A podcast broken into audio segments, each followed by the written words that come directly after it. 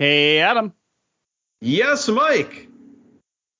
Do you know of any flywheels that are available on the island of Japan?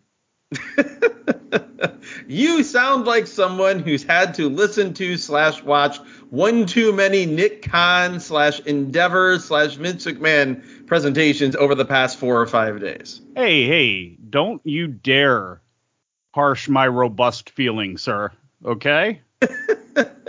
the natural non-corporate speak that I'm sure you've been bathing in over the past four or five days. Oh, between that and the slime, it's it's something special, folks. Yeah, yeah. I have uh, unfortunately, I will start off this edition of uh, God, I almost said the PPH because that's how scrambled I am. But I will start off this edition of the Big Audio Nightmare by admitting to you no, I have not seen every event that has taken place in the last week during WrestleMania because of Nick Khan and Ari Emanuel and Vince McMahon's mustache and everything else related to Endeavor buying WWE. And I don't know if we are going to catch any strays off of that during this broadcast because there are names like, you know, Dakota Kai who were looking to go back to Japan, who ended up back in WWE. And,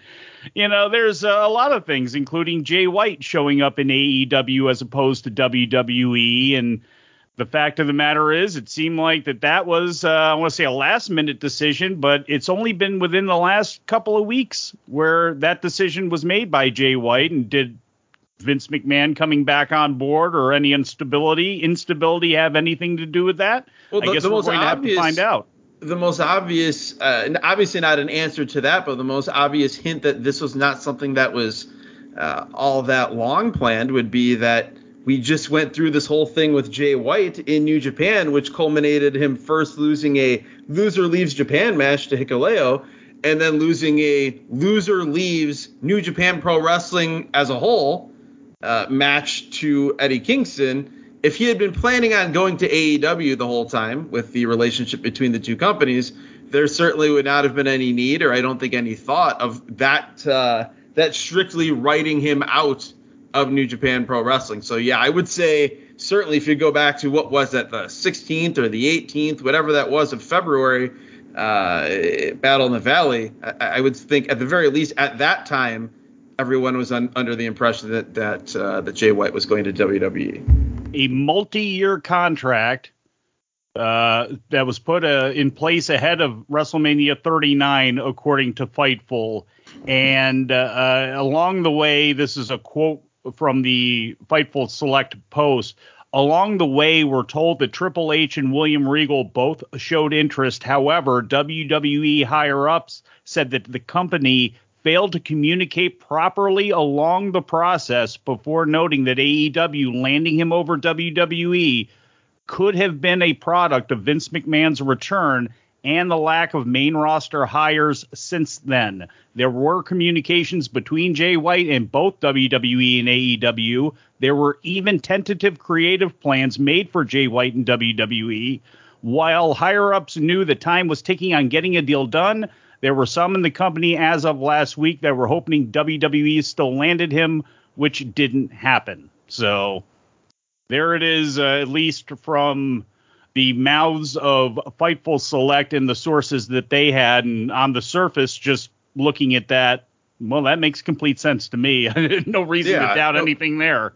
It 100% makes sense, and it's it's very easy to see how Jay White in a WWE largely led by Triple H creative would have an easier path to main event or you know a featured status than he would in AEW just because of the glut of people in AEW and the relative lack of TV time available as compared to WWE. But given that that's not the reality we're living in, and the reality we're living in is a mustache Vince McMahon, for all intents and purposes, back at the creative home of WWE, I don't think there's anyone that could, you know, really uh, credibly argue that Jay White would have a clearer path to being a featured slash main event performer in that version of WWE than at least being a, a solid mid card to upper mid card guy in AEW. Yeah, it's going to be interesting to see with it being a multi-year deal, and obviously that still could open him up to working in New Japan or, or going, you know, to Revolution Pro or or whatever he would want to do. Um, it, it'll be interesting to see once it's over how he did because I think with Triple H in charge, I would have been far more look, I, I, guess Triple H is running creative anyway, but I felt far more confident in him going to WWE than I did in AEW from the look of being a star because, you know, if Finn Balor, I look at AJ Styles, and again, it has not been a perfect path for them in WWE, but I think there were a lot of people that thought they would fail miserably going in there, especially with Finn Balor having an accent and this and that, and then he got hurt almost right off the bat after he won the title, and there, were you know, and he still well, he was almost completely phased out. Like it's hard, it's easy to forget that now with him leading Judgment Day, but there was a not insignificant period of time where he was a, basically a non-entity even when yeah. he was healthy there. That's that's true. And again, then they came up with the there was the whole demon character and that revival and all that sort of stuff that came from that. But you know, I really thought, okay, match quality wise, obviously he's better off in AEW, but I thought he could really be a big star in WWE. I don't want to say, eh, look, certainly not Roman, but he could certainly make it to right underneath that level where essentially everybody else always ends up landing anyway. Oh, exactly. It's a very it's a very small number of people that are actually main eventers uh, in in WWE. But I mean, I, I, think the point with with Jay White is very valid because you look at his character in New Japan Pro Wrestling, and it was largely Gedo finding a guy to be his I don't know 2000 to 2005 Triple H. Like the characters are extremely similar. Maybe Jay White was a little more unhinged as time went by uh, as a character, but he, for all intents and purposes, was Gedo's Triple H.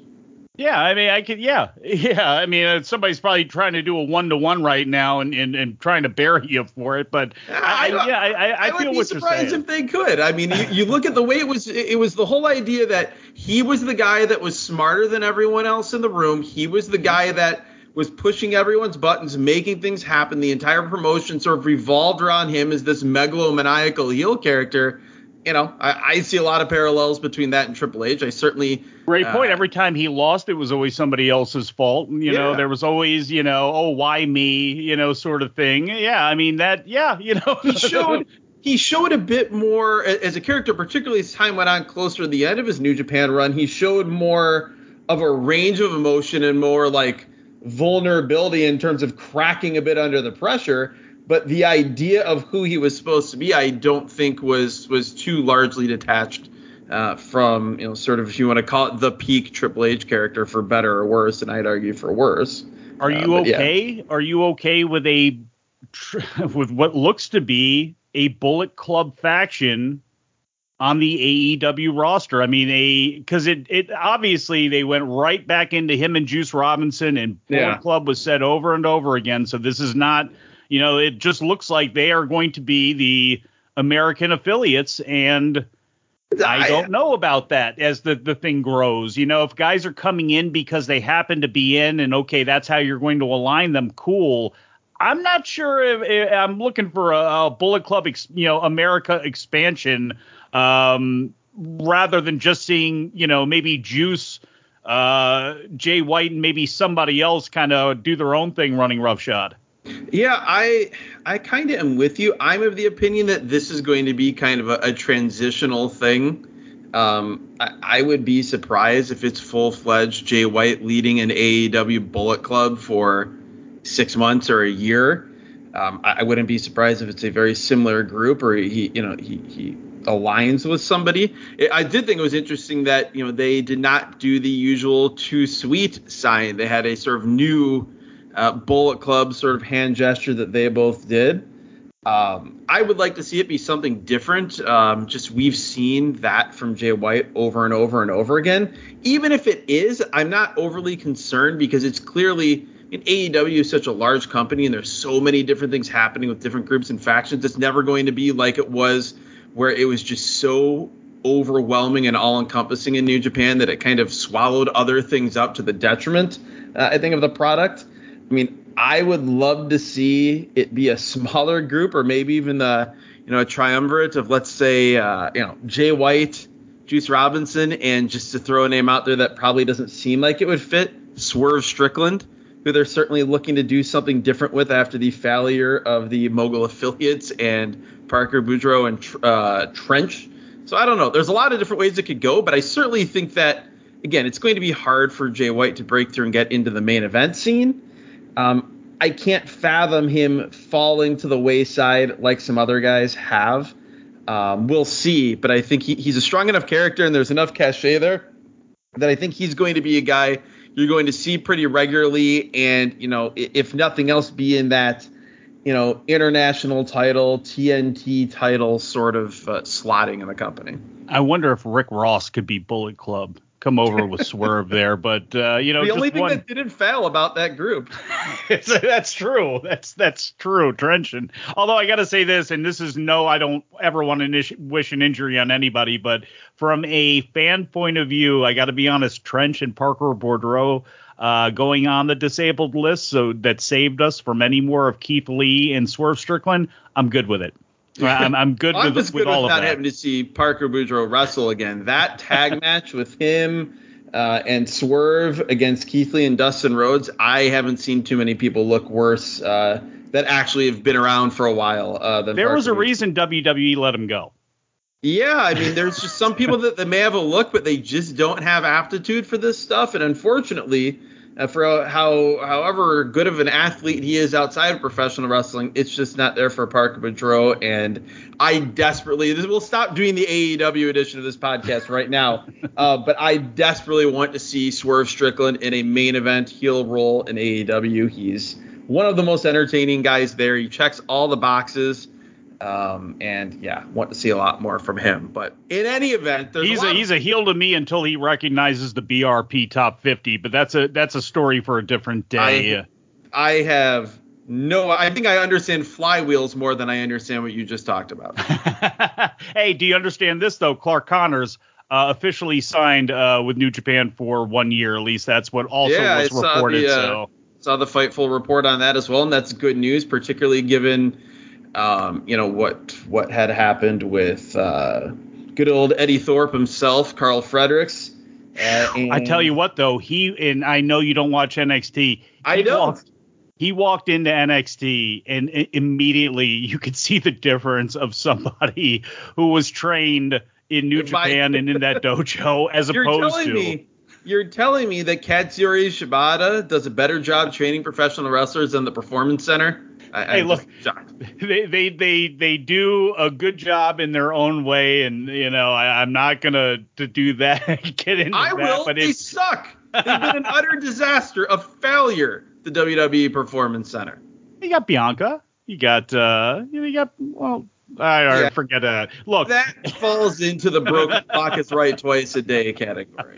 but I mean, I, look, Clark Connors, I you know obviously like him a lot, and you know Karl Fredericks, when you know he was frustrated. I think more, you know, the G1 is the thing that everybody points to. I think there Well, was more people- than Well, everyone, to be clear, everyone points to that because Karl Fredericks made a big freaking public deal about it. No one would have pointed to it if he hadn't made such a big deal. And I, I love Karl Fredericks. I'm super high on the guy as a wrestler, but he, uh, he had the shovel in the dirt and then kind of put himself in there with that whole deal. Well, it shined a big light on it, but there may have been some other things creeping around in the background too that Oh, I'm you know, sure. led to his frustrations and and maybe vice versa there. But you know, the, that core of young guys that they do have there that are no longer dojo guys, and this is interesting as well too because Kevin Knight, you know, DKC, these guys are graduated.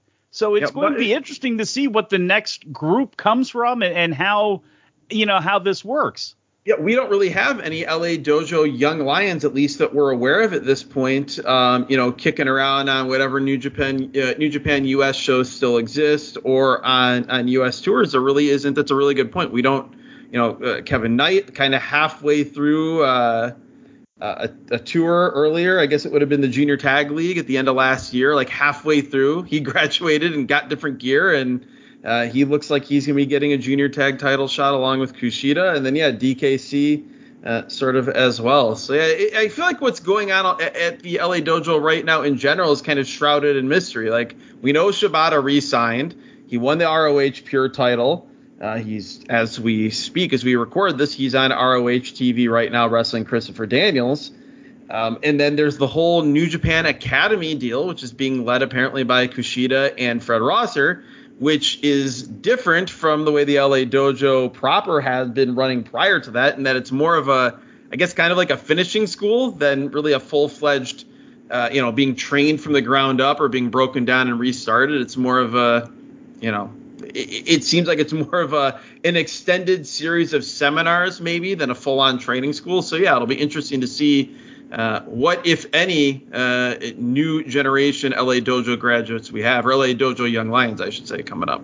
Well, they go to there to figure figure out exactly where they find that hard camera and all that other stuff too. Which you know is that, and I make a little bit of a joke about that. It's actually the, one of the best things you can do. Obviously, you know, you're trying to teach these guys basics, you know, to have levels. This is one of the things with with AEW. It's like I cannot believe at this point they don't have a a legitimate uh, a legitimate rotation, a legitimate solar system of training. And I know the Nightmare Factory went, you know, I don't.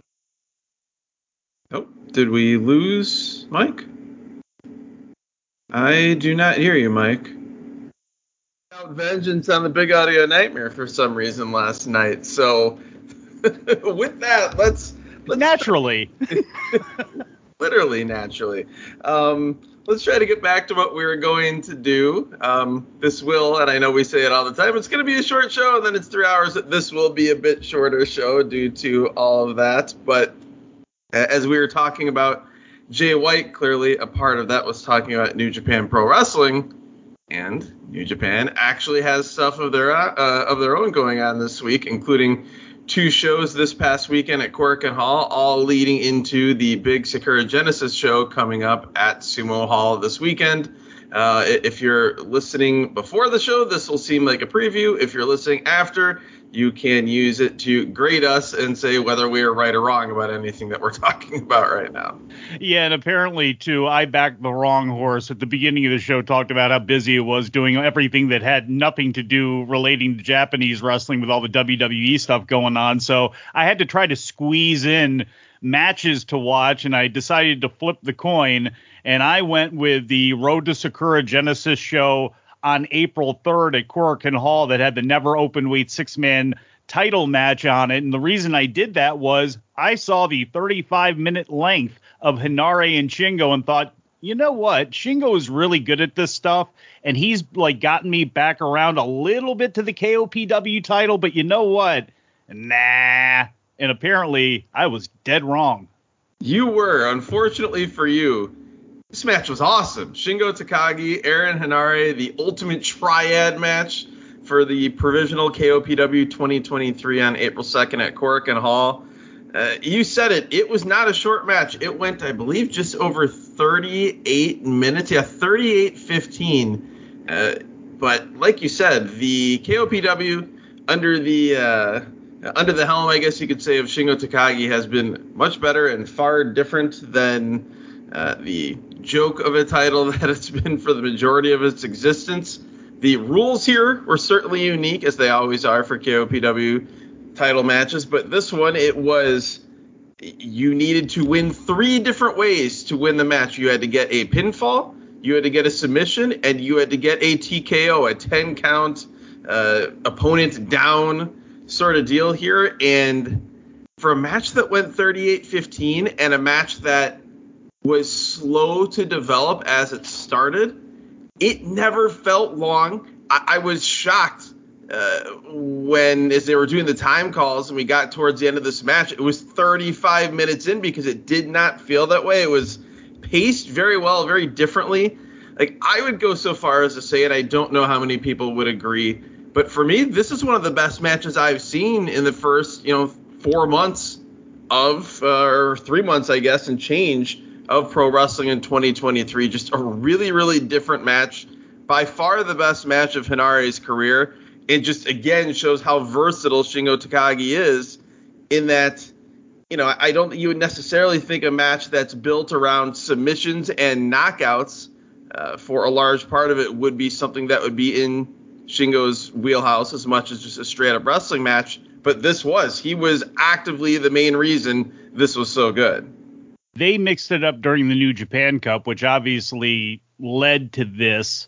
And it, that was a good match as well, too. And Henare, when you look at him, boy, he looks like a star. You know, he because of his size, because of his look, and it's just okay. How well can he continue to develop there? And in the last year, I mean, he traveled to Rev Pro. You know, he wrestled Ricky Knight there. He had a, you know, he's had good matches with Goto and Zack Sabre Jr. and he's, you know, come along very well. Now, with the United Empire being such a loaded unit, you know, it's interesting. It will be interesting to see how much he stands out this year and how much he is able to develop by the time we get to the G1 because boy, this is a this is a good time to do it. If you know, again, we're talking about all the young people with New Japan, all the, and I wouldn't even say young, but you know, as far as you know, that their time is kind of now. You know, he's really at the top of that list.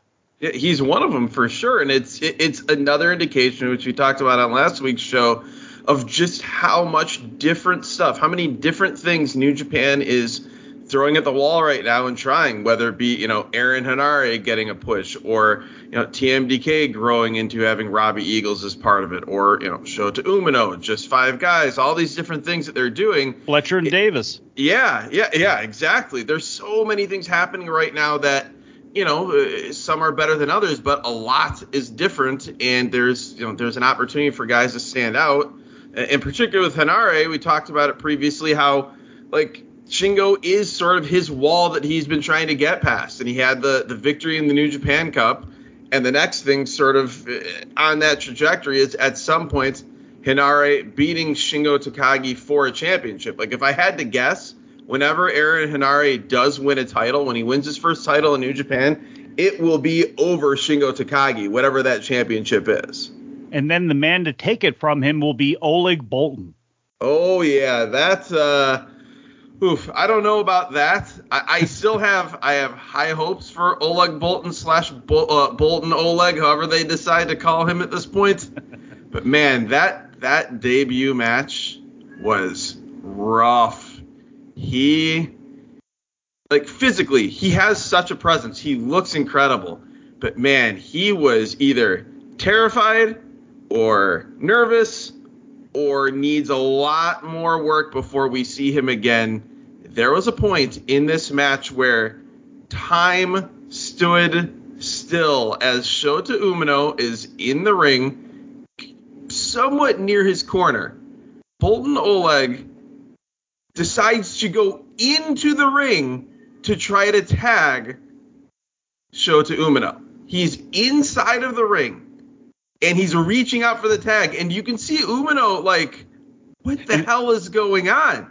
And this happens three or four times in the span of like it felt like 10 minutes, but it couldn't have been more than five seconds before uh, Oleg finally sheepishly goes back out to the apron and then is like kneeling on the apron and is trying to tag him like between the first and middle rope and then realizes, oh, I can't do that either. Then gets up and finally makes the tag in a somewhat normal style and gets into the ring and hits some awkward stuff. I, I, I still have very high hopes for him, but man, this was uh, not a polished debut by any stretch. It's one of those times where you go back and you think about Kurt Angle or Jack Brisco and you go, man, yeah, they really were special as far yes. as aptitude in getting into yes. this thing. You know, with Yuji Nagata not being around – who would be a good tag partner to stick with him all of the time? Because obviously Nakanishi and and you think of some of the veterans that would fulfill that role. They just, I you know they just, I one I don't necessarily want to see them take somebody else's spot on the card. They could also do that, but also as well, you know they they are in this day and age, they I don't want to say they are too old, but like, hey, you know, well, they're being there's got to be somebody. for the most part. All those guys are, you know, uh, Nagata's spending all his time in All Japan right now. Kojima's going to be in the Champion Carnival, so he's not around. You know, Tenzan is, you know, is really not capable at this point. I mean, I would say if no one else is around, probably uh, Togi Makabe. That's a good. That's yes, actually, that is a really that's a really good thought because again, if he can go at least on a semi-regular basis, and it's not like he's not out there, you know, again, he gets caught in the shuffle of the amount of names and, and people that they're trying to put in there. But yeah, I think he would be a great person not only to teach him the you know basics of being out there but also working on his personality because Yes. again Makabe one of the more legendary uh, switches in temperament. You know, when he became the Beast. Uh, oh God, what is that now? It's it feels like a what 15 years. Yeah, it's been at least 15 years when he went from being just Shinya Makabe, guy that felt like he was going to be career mid Carter with no trajectory, to Togi Makabe. He got that sword play going, and it changed everything. I just where are the Iron Fingers at? Maybe they can break those back out. There you for, go. uh, Yeah, maybe, maybe we could get uh, Takashi Iizuka back with the Iron Fingers. That um, maybe until he learns to stand on the apron to make a tag, Boltin Oleg has to wear the Iron Fingers at all times. They got to wrap it up to the tag rope, but yeah. Yes, yes, exactly. Got to make sure he understands. Uh, it was just again, he'll be fine, I'm sure, but it's just something that in 35 plus years of watching professional wrestling, including the highest of highs as far as major promotions and the lowest and lows in terms of really shitty indies, I've never seen a wrestler not be able to grasp that you have to be on the apron to make a tag and that you can't tag in while you are in the ring. So uh, we'll see how he recovers from that. His CMLL excursion ought to be something. He's just ready to jump in there on the lucha tag rules, but uh, God, he'll be so confused coming back. I'll have to keep him far away from that for a while. on the, on the show on the third, I thought the six man tag title match was again there was no reinvention of the wheel here or anything like that, but I just thought it was a another good performance for Ren Narita and perfect unit for him. Everything about it, and I I. I can't say anything, you know, negative about his association so far with Team Strong Style here, Minoru Suzuki, and them as six-man tag team champions. I love it. Yeah, and it's uh, if uh, Katsuyori Shibata is not going to be wrestling in New Japan, which for whatever reason seems to be pretty apparent. Uh, you know, you've got kind of the next best stand-in uh, is Minoru Suzuki, and then having Desperado as someone. Uh, that Narita can depend on as well. Yeah, it works. It's different. Again, it, it speaks to the different things that New Japan is trying right now. I mean, I again, the, this match at the House of Torture. I know there's like this this thing right now where some people are like, "Oh, the House of Torture is actually good." Sorry, um, not. I have zero time for matches like this. I guess, you know, they, they didn't win the six man tag titles, so that's a positive. But to me, if you're picking and choosing a title match, uh, and you don't have to watch everything for a podcast, I would not watch this. It's uh, some people, I guess, were amused by evil hiding in the crowd. Um, whatever. This was a House of Torture match. The thing I was far more interested in, uh, both on this show and the show prior, is just five guys group. And as ridiculous of a name as that is, particularly uh, to those of us in America that know of the fast food chain of the same name, New Japan has something with these guys. The entrance with each of them coming out uh, in a different spot in the arena, the new music, uh, it all building to SANADA coming out with the New Japan Cup trophy. They have something there more than I think people realize. And man, I still am not convinced that they're going to do it. But after seeing these two shows, I am more convinced than ever that they should do it. SANADA needs to win the championship this weekend. We need IWGP World Heavyweight Champion SANADA. I agree wholeheartedly. You know, for all of the reasons that we've talked about before, when you go through these types of lengths, why again and you if you don't put the belt on him you know he ain't cody. We you know we we don't need another redemption arc from the redemption arc when it comes to SANADA. We've had enough of that. We've had enough of him being up to the top. We've had it portrayed in storylines that he's just he's just not there. That's what this whole thing is being based on. It's time for it. And i don't know if if people are not realizing it because it seems to be, at least when it comes to English language fans, they've picked up on it and they're rolling with it the entire group. Not Sanada necessarily as IWGP champion, but as far as just five guys as a group, you know, it is picking up steam. And they and Team Strong Style, uh, I, again, both units. And I can see, and I know a lot of people won't like this who are AEW fans, but look, you give me Team Strong Style against the Blackpool Combat Club. I think it matches oh, up very nicely. I mean, yeah, I mean it's perfect when you have Narita and Yuta, and again, you odds are Daniel Bryan will be wrestling a different match when it comes time for Forbidden Door. But but what will Bryan Danielson be doing? That's the question. Well, that the thing is, look, Claudio and Moxley and Yuta in a six person, absolutely, I could yeah. see it. Although I could see them wanting to use Moxley as a solo, but Bryan Danielson, I mean, I we cannot get see the ZSJ match. Well, that I can't see any way where he's not in a singles match against a Zack Sabre Jr. or let's just say higher. you know yeah, what I mean? Yeah. So, you know, it, it will be interesting because again, I, I I would love to see that happen, and I think the next time, and we'll see it coming up here in DC in a couple of weeks, and and when New Japan comes back over, what kind of reaction you know those guys get depending on who comes over from the group. Yeah, yeah. I, be, I'll be very interested to see from a live perspective uh, what the reaction of just five guys is. Also Taichi because we really never see him come over.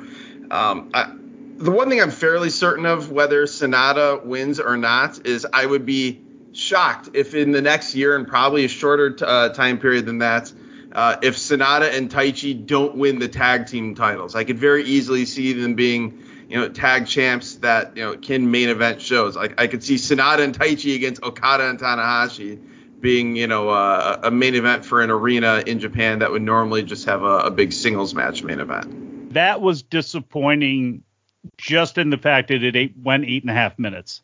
Yeah, Sanada and Taichi against Okada and Tanahashi. Yeah, it was, you know, it was just, it was, it was a taste, and obviously, you know, Tanahashi gets the victory. It, it, was to build more towards obviously Okada and Sanada, but it was like, yes, give me this for 25, please. Yeah, ab- absolutely. It was almost more of an angle than a match. The big thing coming yeah. out of it was Okada has been, you know, trying to bait Sanada to to do something to get more vicious, and Sanada obliged him here and hit a a pile driver on the floor. Uh, and then locked on the skull end. And as all that was going on, uh, Tanahashi pinned a distracted Taichi uh, with a roll up. So that that was one of the main news things to come out of the show on the third. And then also, you mentioned the six man tag title match. Afterwards, Narita threw out a challenge to Okada for Okada to pick two partners and go after the six man tag titles. So that will be coming at some point. I would imagine it'll be Okada, Tanahashi, and someone against uh, the Strong Style Trio. Ishii?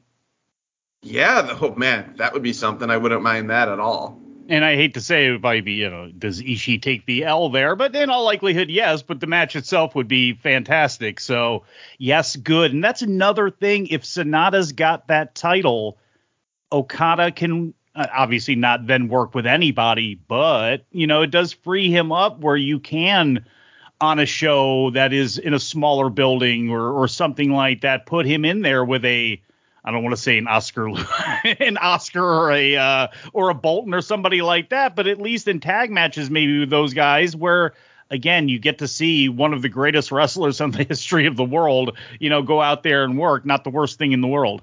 No, no, I I 100% agree. There's a lot of there's a lot of options. There's a lot of different things you could do in New Japan right now, and it's just it's very refreshing after so long where it just felt like the same thing over and over and over again, shuffling around maybe a name or two of guys that had all been in the same stables having the same matches for a long, long time. It finally feels like we're uh, you know, like we've been shaken loose from that. Um, that that all kind of culminates what we've seen for the first three months or so culminates in Sakura Genesis, which takes place uh, really in less than 24 hours right now. If you're listening to this podcast shortly after it goes up, um, but yeah, we've we talked about the card uh, in, in, recent weeks, but it's worth briefly going over again. We've got a special Grand Prix winning commemoration special six man tag team match.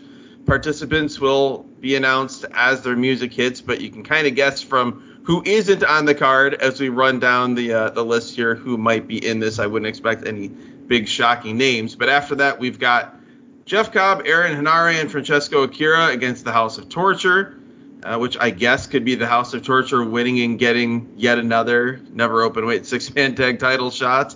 Maybe it would be uh, the uh, United Empire winning and they get a six man tag title shot. But really, considering uh, Narita's challenge to Okada to find partners, this is probably just a card filler and not much else.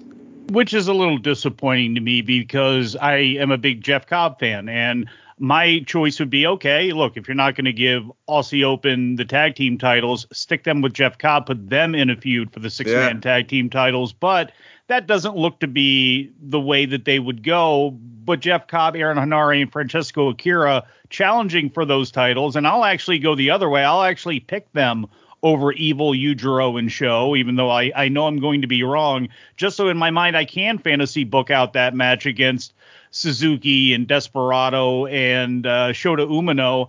And again, it, that would be that would be more beneficial and, and much more uh, uh, aesthetically pleasing in my mind than another House of Torture match.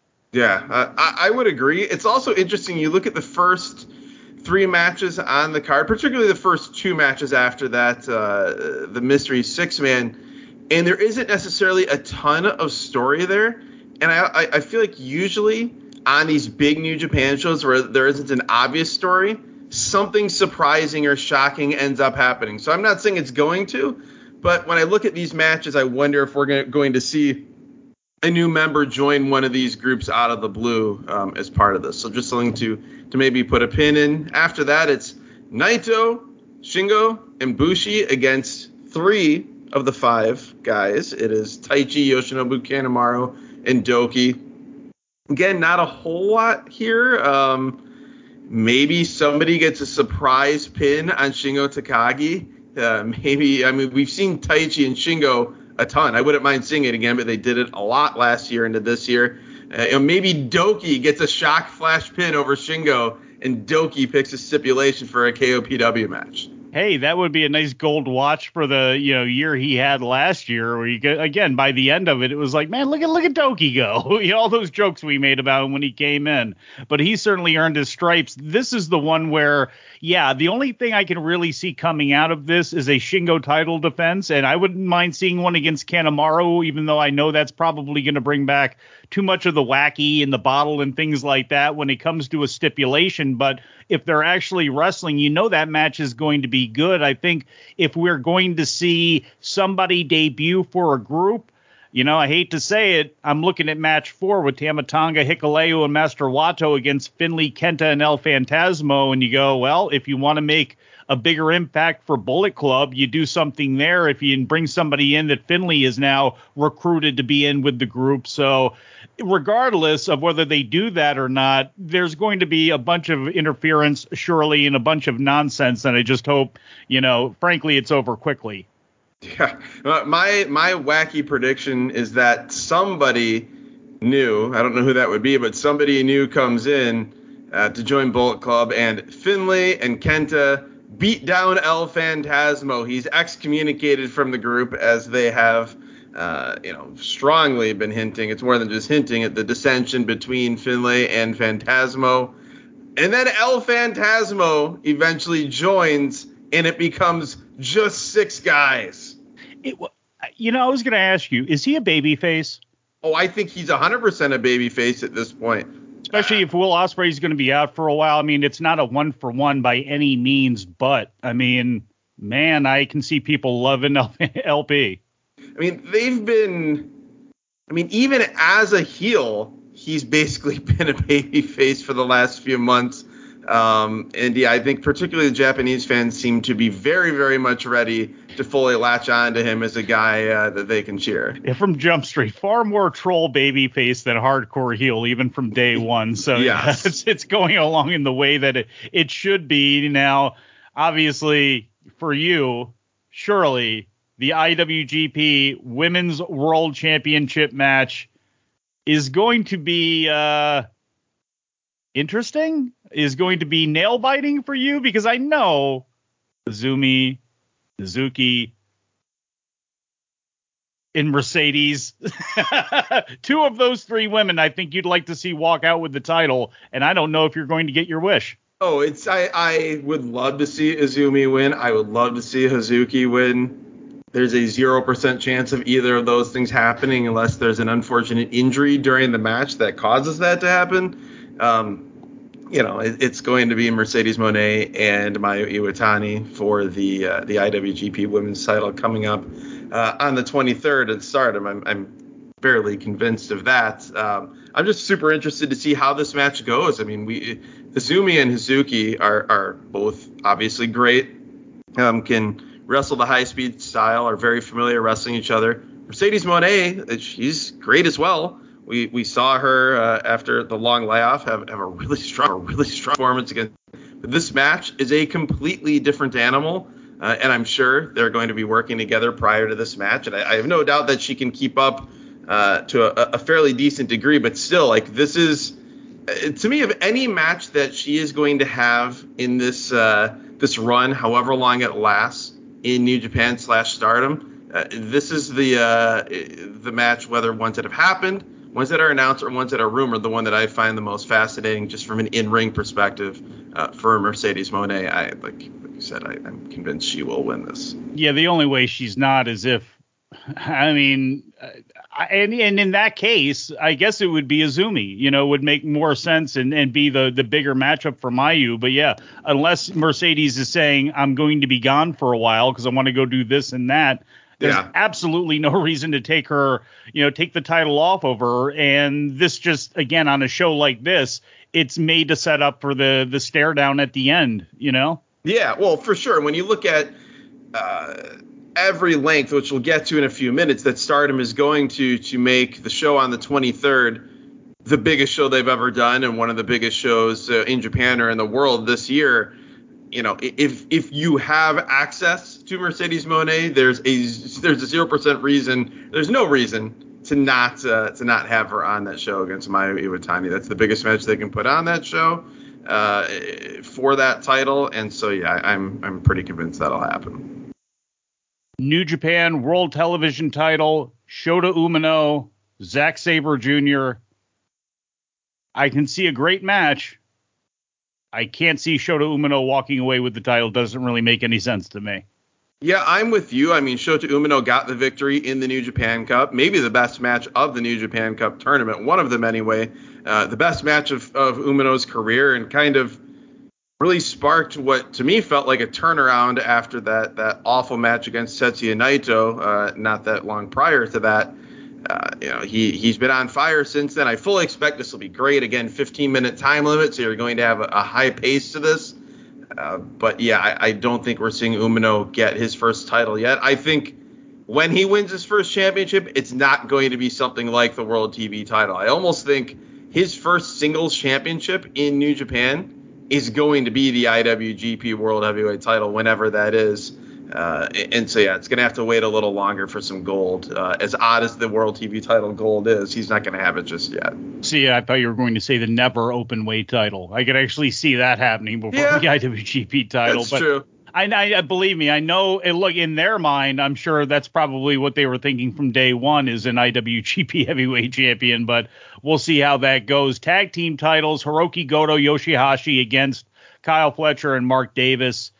In a different world, you I would look at Goto and Yoshihashi. Well, they won the titles in January. There's still a lot of teams that could be put together that they could face that could be good. But I've been on this Fletcher and Davis train for too long, and you know the matches with FTR, every performance that they've had in tag matches, Davis and singles matches, obviously getting the uh, taking the opportunity when Will Ospreay did get hurt. I mean, man, to me, put the titles on them and have Goto and Yoshihashi chase them for it because I I just think it would be the right time. Yeah, I, I, it, it 100% feels like the right time for Aussie Open to win, whether it be uh, them not winning the titles last year, not winning Tag League, um, and then you know they've they've had great matches but come up short, whether it be for the uh, uh, for the ROH tag titles, um, you know, in different scenarios they found themselves in. Uh, it feels like their time. The only caveat I would give is if Sanada is not winning the world title, it feels to me like the natural thing would be Sanada and Taichi defeating Goto and Yoshihashi for the tag team titles. Um, but yeah, I think the most likely scenario is, Aus- uh, is Aussie Open winning, kind of taking the titles around the world a little bit and, and making some defenses, whether it be in AEW, uh, ROH, Rev Pro, wherever.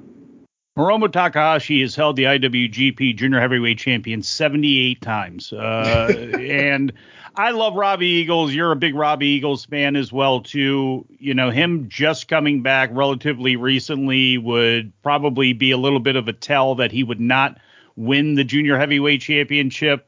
Uh, you know, I you can make a case both ways as to why it is more valuable on Hiromu right now, especially you could keep it on him all year, leading right into the dome for a main event match on one of the two nights next year. Who knows? But I would love to see Rob Eagles win the title and just be a, a different presence with the belt because Hiromu Takahashi is one of the ultimate examples, along with his stablemate Tetsuya Naito, where – they don't necessarily need titles to be incredibly popular in main event, you know, situations or semi-main event slot situations. So, you know, I I don't think it's going to happen, but boy, I would love to see the title on Robbie Eagles just to have something different again. I actually think it is going to happen. I will predict that the newly minted TMDK member Robbie Eagles will also be the newly minted IWGP Junior Heavyweight Champion. And to your point, I'm going to make a comparison that I'm sure feels very natural. I think Hiromu Takahashi is a lot like Dusty Rhodes in that there's uh he's not that he's not a great champion, but it seems like they far more value him as the guy chasing the title than necessarily having the long title run. He's he's very valuable in terms of you know, winning the best of the Super Junior and then winning the title, or you know, losing the title and then going into uh, the Tokyo Dome and winning the belt at the Tokyo Dome. So, you know, I, I would not be shocked at all if Rob Eagles wins. They seem to, you know, TMDK is a group that, you know, up until like whatever last year really wasn't a thing in New Japan, and whether it be uh, you know the push they gave to Jonah before he left, then putting in Zack Sabre Jr., who's a very valuable wrestler in New Japan, making him the leader of that group. Now putting Robbie Eagles there, uh, I wouldn't be surprised if he wins the gold. You don't want to starve somebody, but if people are into the chase, then exactly you Hiromu can lose, and if people are just as apt to cheer for him, if if maybe even more, as part of the chase as opposed to, to holding the championship, you lose nothing by putting that title on Eagles. So IWGP World Heavyweight Championship, Kazuchika Okada, Sanada. Very simply, Sanada should be the one to take this. It gives Okada a chance to chase, puts him in a little bit of a different position. It, it amplifies Sanada for all the reasons we've talked about over the last couple of weeks. It just, to me, makes all the sense in the world. Uh, yeah, hundred percent. It also gives Okada the chance to uh, maybe go around the world a little bit more than he has. Yeah. It just frees him up to do different things. We've seen more of him teaming with Tanahashi. You know, maybe uh, we get a big uh, we get a big match with Aussie Open if they win the tag titles against Tanahashi and Okada main eventing a, a show that would normally be main evented by a, a singles uh, title match. There's a lot of different things you can do. Um, Okada is sort of the forever champion in New Japan, even when he doesn't have the belt you still think of him as the IWGP champion. So he's obviously he's not going to lose anything here, but this will, if it happens, absolutely make Sanada, you know, for the next 10 years, even if he only has a defense where he makes, you know, one or two successful defenses and and drops it at some point in the summer or or coming out of the G1. Uh, you know, to me, we've talked about it before. I would have him win here.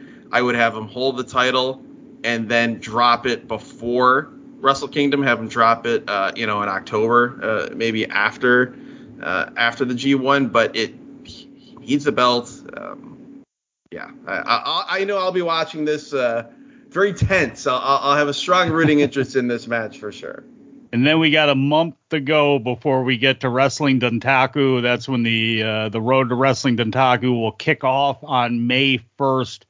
So also, you know, as a part of that tour, although I guess technically not an official part of that tour is Hiroki Goto's 20th anniversary that's going to be coming up. And it's not like you have to take the titles off of him so we can have a singles match on that show. But I think it also kind of leads into, yeah, I could see them losing the tag titles just because I could see Goto having his 20th anniversary match against the guy he had his very first match with, which is Ryusuke Taguchi, because he's still on the roster, and at the the very least, he could have it with Toru Yano because he's still on the roster. So I would. or predict- they could do they could do Goto and Yoshihashi against Taguchi and Yano. Yano, yeah. belts. the tag belts. Absolutely, they could. So it's it stays uh, very chaos heavy there for what's probably going to take place, and that's coming up on April 22nd. So I'm not sure how much more there is to really get into when it comes to New Japan. We talked about Clark Connors, you know, being signed up again, and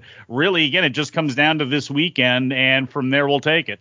Yeah, 100%. I think with the uh, the limited amount of time we have left, we should talk about uh, what's going on with Stardom as they head towards the Cinderella tournament final because there's there's quite a bit happening. Uh, we should also just quickly mention, by the way, that the uh, All Japan Champion Carnival gets going this weekend uh, as well at Korakuen Hall. Uh, Kento Miyahara, Yuma Aoyagi, which is always awesome. I would say that's the uh, the biggest match on that show. Also, uh, Suwama against uh, Yuma Anzai, which will just be very interesting in that. Uh, you know, Yuma Anzai, we've seen him get some big wins, bigger than you normally expect for a rookie. Uh, we've talked about how it's clear that he's the guy going forward, and so seeing what he does uh, in this tournament, um, you know, it, it's kind of wide open when you look at who's in his block: uh, Shuji Ishikawa, Shotaro Ashino, Takao Omori, Hokuto Omori, Rei Saito, uh, and Manabu Soya are the others it's kind of clear for him to come through and maybe make it to the final, which would seem shocking to some people. So that's that's what I'll be looking out for in the uh, the early days of the Champion Carnival tournament. Yeah, we talk about Dragon Gate very little on this show, uh, just for timing reasons. And by the way, that started. I'd say I still blame you for that because you wanted to get caught up on Dragon Gate, so we weren't really reviewing it because you wanted to stay unspoiled. And damn it, we fell out of the routine. But I'll take that blame. That was a long time ago too, so that we could have fixed 15 it years ago. Madoka Kikuta defeated uh, uh, Kota uh, Minoura to uh, become the number one contender to the Open the Dream Gate title. So that match is now set up against Shun Skywalker. That's going to be coming up, and uh, also a day before that on the Mochizuki produced show at Shinjuku Face, Keno and Shuji Kondo held on to the Open the Twin Gate tag titles over uh, Kizi and Big Boss Shimizu. There you go. I plugged my ears, so I have no idea what the results of those matches. just kidding. I did not, but I tried. I was just too slow on the draw. Um, uh, with that, and I, I, did not actually try. Um, with that, a little bit of, uh, of stardom news. The Cinderella tournament, uh, we had the quarterfinals this past weekend, and it certainly is an interesting mix. We talked about how uh, the path seems cleared for someone unexpected to win this tournament, and I think that that continues to hold true as we had Waka defeats defeat Saki Kashima uh, with her same roll up that she used to defeat Nanae Takahashi. So Waka Tsukiyama is into the semifinals of the Cinderella tournament. We then had Mirai uh, get the win over Xena to move on to the uh, the semifinals. Ami Sourei defeated Natsuko Tora, and Mai Sakurai defeated Momo Watanabe Mai Sakurai, I, after after this, after the, all the promo time she's been getting, I think she's going to win this tournament. And oh my God, her post match promo was the funniest thing I've seen all year to the point to where even like her her Donna Del Mondo stablemates, uh, Giulia, Micah, were cracking up on the floor as Mai Sakurai is talking about all the peasants and commoners that came to this show, she's saying that like like the ugly businessmen shouldn't even look at her. Um, basically, she went full King Booker and it was incredible.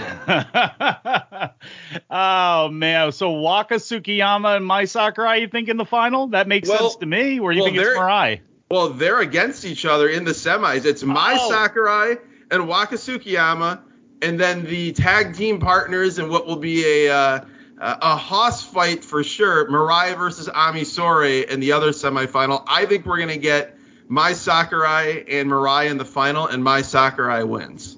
Yeah, I'll go ahead and ride with that. I got such a literal kick out of seeing what I thought was a kick in the ass, and I laughed so hard because Ami Sourei and Natsuko Tora came brawling out of the crowd, came brawling out of the door. So it's like when the introductions came for Sakurai and Momo, yeah, I wasn't really expecting anything. And Momo comes out and Mai comes out, and I I wasn't really paying attention, and it looked like she kicked her right in the ass, and kicked her up the aisle. Now it ended up being the back.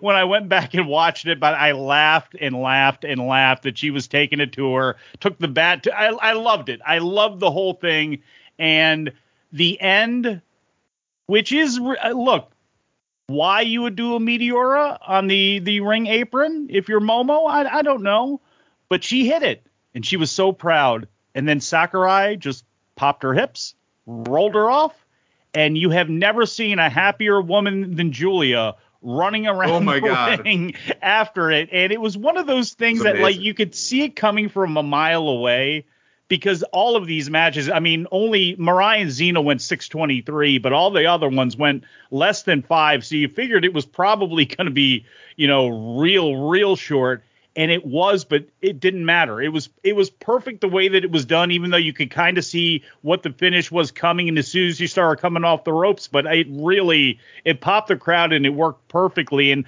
I liked all of those matches. You know, Xena is obviously the one that needs, you know, as it stands right now, kind of the the most work there. Uh, you know, I think of those eight women, but I thought I thought they looked everybody looked really good in Ami Sourei, Mirai, Waka, Sakurai. In theory, if you're a fan of any of those four women, you can make a case for why they could win this. Yeah, especially sure. Waka. Well, yeah, I think yeah, I think it's a distinct possibility that she will, which is crazy to think given uh, uh, you know given the the losing streak uh, heading into this tournament. But yeah, I think you could make a strong case for for any of them. I mean, Mirai wins it second year in a row, and then goes on to maybe be the person to, to finally unseat Saya Kamitani if Mina Shirakawa doesn't do that. Um, Waka obviously, she wins, and there's built-in stories for any championship she wants to challenge for. Ami Sourei wins, and that's a huge level up for her in her career. She kind of um, while not the same stable, takes the spot of Himeka in the card as like this upper mid card powerhouse who can step into a main event at any time. Or you know, Mai Sakurai wins and continues the story of her, you know, her really incredible improvement. Um, and, and kind of rockets up to being one of the top people in Donna Del Mondo, which I don't think anyone would have seen coming. So there's yeah, there's plenty of options there. They're all they're all palatable. Uh, the other two, the, the last two matches on this show were awesome. We had uh, a Himeka retirement road match, which those have pretty much all been great. Uh, but it was Himeka and Miyuki Takase, who's one of the most underrated wrestlers in the world, uh, against Natsupoi and Kakeru Sekiguchi. 15 minute draw, but just great nonstop action. My takeaway from this was even if it's just for a couple months in the five star Grand Prix, we need more of Takase in stardom uh, people need to see more of how great she is. You know, she's come over and done a few shows in the U.S., I believe, for DPW. Um, but she's so so good, um, it, pretty much wrestling everywhere over the past couple of years in Japan. I'd love to see her get a chance to uh, to wrestle in front of the, you know, the largest audience as possible in Stardom. And good reactions for both Takase and Sekiguchi. What do you yes. think about Sekiguchi and Natsupoi as a team? I thought they were great, and I thought the crowd was definitely uh, Sekiguchi. Just it's it's a different vibe than what you get from in Stardom a lot of the times. Like watching her, uh, you know, I don't know. I had big like Aquino vibes from the early 2000s. uh, uh, but yeah, I mean, it's it's one of the things that I think has been interesting. I think a lot of people thought, well, you know, Stardom, they have so many new fans that when you bring in people that haven't been there or haven't been there in a long time that the fans uh, maybe wouldn't be as familiar with that they aren't going to know how to take to these wrestlers and for the most part that hasn't been an issue and I didn't think it was here either Um, would love to see more of her as well. And I'd love to, honestly, I'd love to see, we're not going to get it because Himeka's retiring, but I'd love to see a, a rematch of this with a longer time limit because the 15 minutes that we got were great. Man, the early 2000s. I wonder what Aya Fujita is doing right now. Yeah, there's so many of those people. Uh, well, one of them uh, that that I uh, profess my undying love for as a wrestling fan in terms of them and their in-ring ability. Uh, Momo Nakanishi, uh, who we've talked about, uh, is a great influence on the in-ring style of Starlight Kid. Momo Nakanishi has been announced for the Battle Royal that will open uh, the big show coming up on the 23rd. But did Ayako Hamada get that call? She, I don't think did or will, sadly. no, although I did see her name back in the mix, I guess in Mexico, which again, that took me back to Arsion too. I always said Arison. Uh, I know because uh, I'm a dumb American like that, but I like that promotion.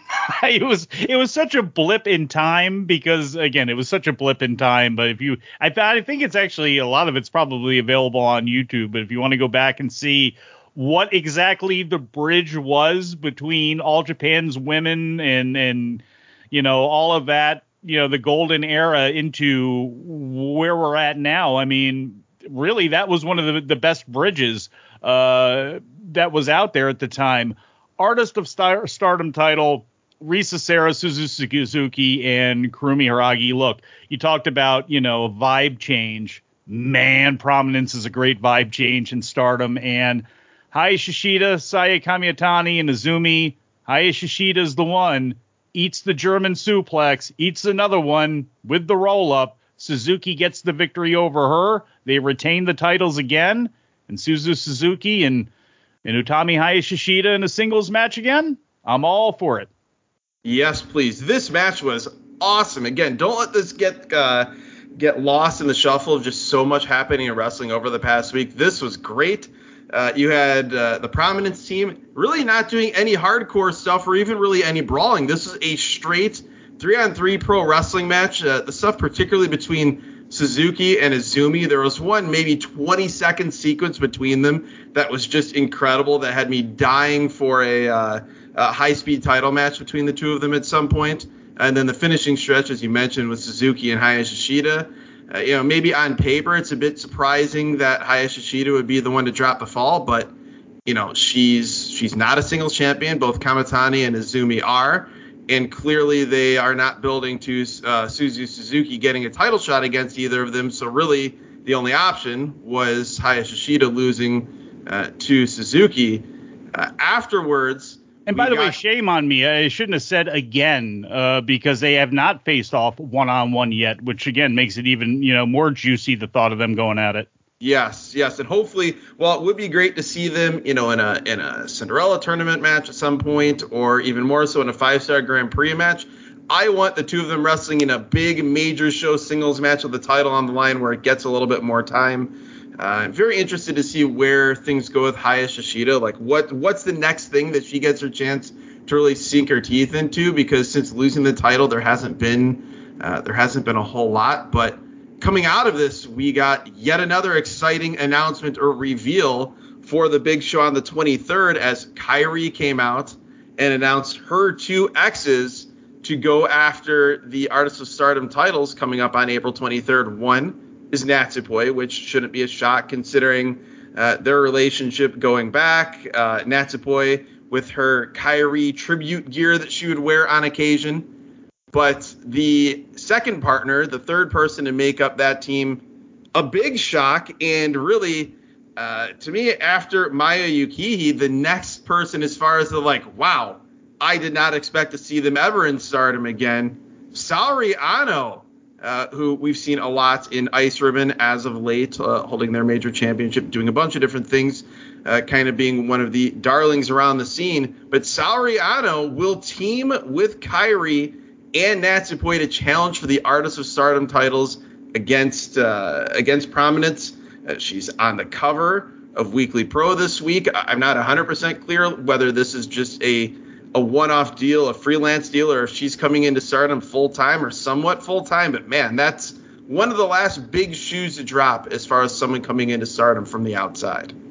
Yeah, that's true. And again, Stardom right now, the place to be. Realistically, unless you're in Tokyo Joshi Pro, obviously, you know. But you know, other than that, and you know, with with it wasn't all that long ago that she dropped the Ice Ribbon title. So I don't know. I don't keep up with Ice Ribbon and their storylines uh, very closely, you know, other than the results, but, you know, certainly clears her up to hang out if, you know, for as long as she wanted to when it comes to, to stardom. So I thought that reveal was pretty cool too. You know, I don't know how much the crowd knew, you know, the way that Suzu Suzuki and the way the prominence played it off. I thought it came across really, really well. So that's all a big W there. I, I am I do wonder since you, you did mention, you know, you think wonder what's next for Hayashishida. Do you think they actually have her kind of on ice right now, just kind of waiting for the winner of Mayu and Kairi and kind of maybe, you know, putting her in that position because again, of her, she's one of the women that if you look in a Pro Wrestling Illustrated or something like that, even if you're not a big Japanese women's wrestling fan and follow it very closely, she, like Giulia like Saya, again, Kairi, these are names that at least people know the name Utami Hayashishida. Could that possibly be a yeah, obviously the match is a, you know, within the realm of possibility, but do you think that could be, you know, realistic here in the next uh, for the next match after Iwatani and, and and Mercedes, no matter who wins it? Yeah, I, I, I mean, it, it, would be a big match either way. I mean, if it's if it's Mayu Iwatani's first defense against Hayashishida, you know, it's it's outside of tournaments, it's been a long time since they've had a big singles match, so that would clearly be a thing. And then, yeah, if you're looking for uh, if uh, if Mercedes comes out of the month of April still as the IWGP World Champion, you're looking or as the IWGP Women's Champion, and you're looking for another big name for her to wrestle, um, that uh, would clearly uh, fit the bill. Uh, you look at the card, which is really coming together for All Star Grand Queendom on April 23rd. Uh, we mentioned the Yokohama Rumble, the Battle Royal that Momo Nakanishi will be in. The second match is what Utami Hayashishida is listed as being in for that show with uh, her teaming with Miyu Amasaki against Fuwa-chan, the big uh, mainstream star, the YouTuber who had that shockingly good performance several months back. It is Fuwa-chan and X against Hayashishida and Miyu Amasaki. So a, a match that, too, I think – hardcore wrestling fans or particularly Western wrestling fans maybe feels like a bit of a, a downgrade for her. But from a, a, mainstream perspective in Japan, that that's probably the match that will have the most eyes on it. So maybe not a uh, a terrible place for her to be in on the 23rd. I bet you Jim Valley booked that one. He's a big fan of it, and you know what? For exactly the reasons that you mentioned. Number one, she hasn't didn't embarrass herself the last time. You know no. what I mean? So it's like you know the perform like I don't you don't have to love it, but you can't be bearish going into it. You know, it's got to, to me, that's just one of those things that's going to be better for everybody. Unless, again, it would really have to be bad, you know, yes. for it to be some sort of black mark. Which it it definitely won't be. It'll, no. it'll be fine and it'll be fun. Uh, quickly, and we'll have a lot of time to uh, to get into the show as we get closer to it. But the card as it stands now for All Star Grand Queendom is insane. We talked it's about awesome. it's unbelievable. it's going to be the show of the year. Uh, after that, there it's Thekla, Mariah May, Xena, and X. Got several X's on this show, but it's that that group against Natsuko Tora, Momo Watanabe, Saki Kashima, and Ruaka.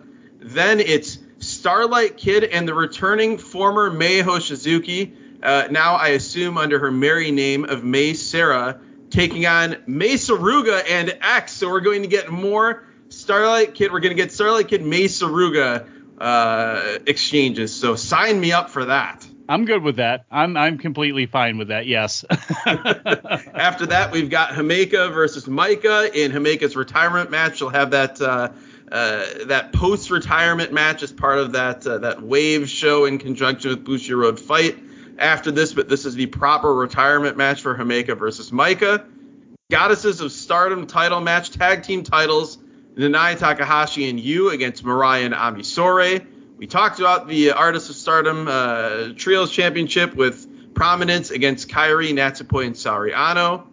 Shuri versus Chihiro Hashimoto. Yes, uh, please. That, that's fourth from the top to give you an idea of how loaded this card is. Uh, we'll then have, as we talked about, uh, the winner the uh, of the Mercedes Moné Hazuki Azumi match Uh, so Mercedes Moné will be defending the IWGP Women's title against Mayu Iwatani. Then we've got Saya Kamitani and Mina Shirakawa for the white belt, the Winter Stardom Championship. Uh, you know, the long build to that after Kamitani destroyed Shirakawa's face uh, with that Phoenix Splash several months ago. And then the main event. Oh my God, this might be the most violent non-death match in professional wrestling history. Giulia against Tam Nakano. If you have not watched the end of the press conference from earlier this week, oh my God, stop the podcast now. Watch it. Giulia and Hey, you don't have to do that. That's the picture I actually have selected that is going to be you're probably staring at it right now if you're looking at your phone uh, listening to the show.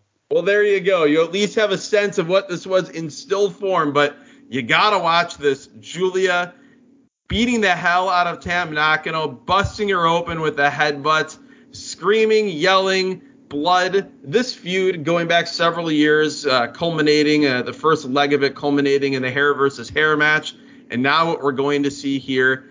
I don't know that people are fully prepared for how wild this match is going to be. I cannot wait. I have already named this the match of the year before seeing it, just based off of the post match uh, at uh, in Kyoto, the uh, uh, the press conference, the Twitter back and forth. The in ring will certainly live up. This is going to be incredible. Yeah, they're in the span of eight days, they're going to be kicking a whole lot of ass coming up here. So, Well, yeah, because you got on the 15th is the final uh, of the Cinderella tournament, plus Shuri versus Konami UWF Uh-huh. Fools. well, and that's yes, and I love that, and I love the last uh, eight eight person that they have with the DDM Yokohama Arena skirmish, Yes. which is Giulia Maika, Himeka, and, Fe- and Thekla against uh, uh, Nakano, Natsupoi, Mina, and Saki. And I feel bad for Saki in this, but you know I have a feeling that Maika is going to end up taking the victory on the 23rd. Although I would love to see somebody actually win one of their retirement matches. That's you know not Inoki or something like that. Actually, even he didn't win his last one, did he? Regardless. Uh, I'd like to see, at least in this match, you know, Himeka gets the victory over whoever it is. Saki would make the most sense, and you know, have one last win before she rides off into the sunset. Yeah, she hasn't been getting many of them. If anything, I, I would say maybe she'll get the win on that that wave uh, show that she's doing after her official retirement. But yeah, I, I'm with you. I'd like to see at least one feel good win on the way out the door. Speaking of on the way out the door, that's what we have to do right now, Mike. It's time to go. It's time to end this show. I'll just quickly mention that the final episode of season four of Wrestling at Random uh, over on the free feed, wrestlingatrandom.com, or wherever you get your podcasts. Uh, that went up last Sunday, featuring uh, me and both of our close longtime personal friend, Jeremy Deemer, uh, talking with him. Uh, it's just me on the show, but it's both of us are his friend. That's that's the clarification there. Uh, but me and Jeremy talking about the Clash of the Champions from 1991, main evented by Ric Flair versus Scott Steiner. Uh, Lee Scott being a terrible referee is a focal point of that show as well. Uh, that's up there. Our Patreon feed continues throughout the season break. Uh, the episode that just went up features WrestleMania 14. That's right, Steve Austin versus Shawn Michaels, Undertaker versus Kane. Uh, you can listen to us talk about that at patreon.com slash wrestling at random. You can support the show there. Patreon.com slash Mid Atlantic Podcast if you'd like to support me or the Mid Atlantic Championship Podcast. For Patreon supporters, the brand new edition of the Mid Atlantic Championship Podcast should be up there by Sunday morning, Easter morning at the latest. That'll be available for them. It'll be on the free feed some point after that. And if you're you're not familiar, go ahead over to Mid Atlantic uh, pod.com and, and you can check out the archives for free of the shows that I've done. Uh, I'm not sure how I feel about Twitter right now, so don't try to follow me there. But the Instagram is kicking again for Mid Atlantic Pod as well as the Facebook page. So Mid Atlantic Pod almost anywhere that you go. BlackWrestling.com, uh, Black Wrestling Podcast on their Patreon. Bulls in a China Shop, my friend and Vin Forte over there. Pay the one, pay the ten, whatever it is. come on in. Also, Wrestling Observer Live every day, as well as the wrestling news, which I'm about to put up right now because it is about 5:30 in the morning, and that's why we got to get out of here because we have work to do. But every day, free, focused, without conjecture, without rumor, everything you need to know from the world of wrestling in one little digest form between five and 15 minutes every day. Get you caught up, get you going get you on your way. So we need to get on our way right now, Adam. Thank you very much. And everybody out there listening, I almost said we should talk to you again after a while. Should I do that? I don't think anyone else says that, so I think you're good. we shall talk to you again after a while.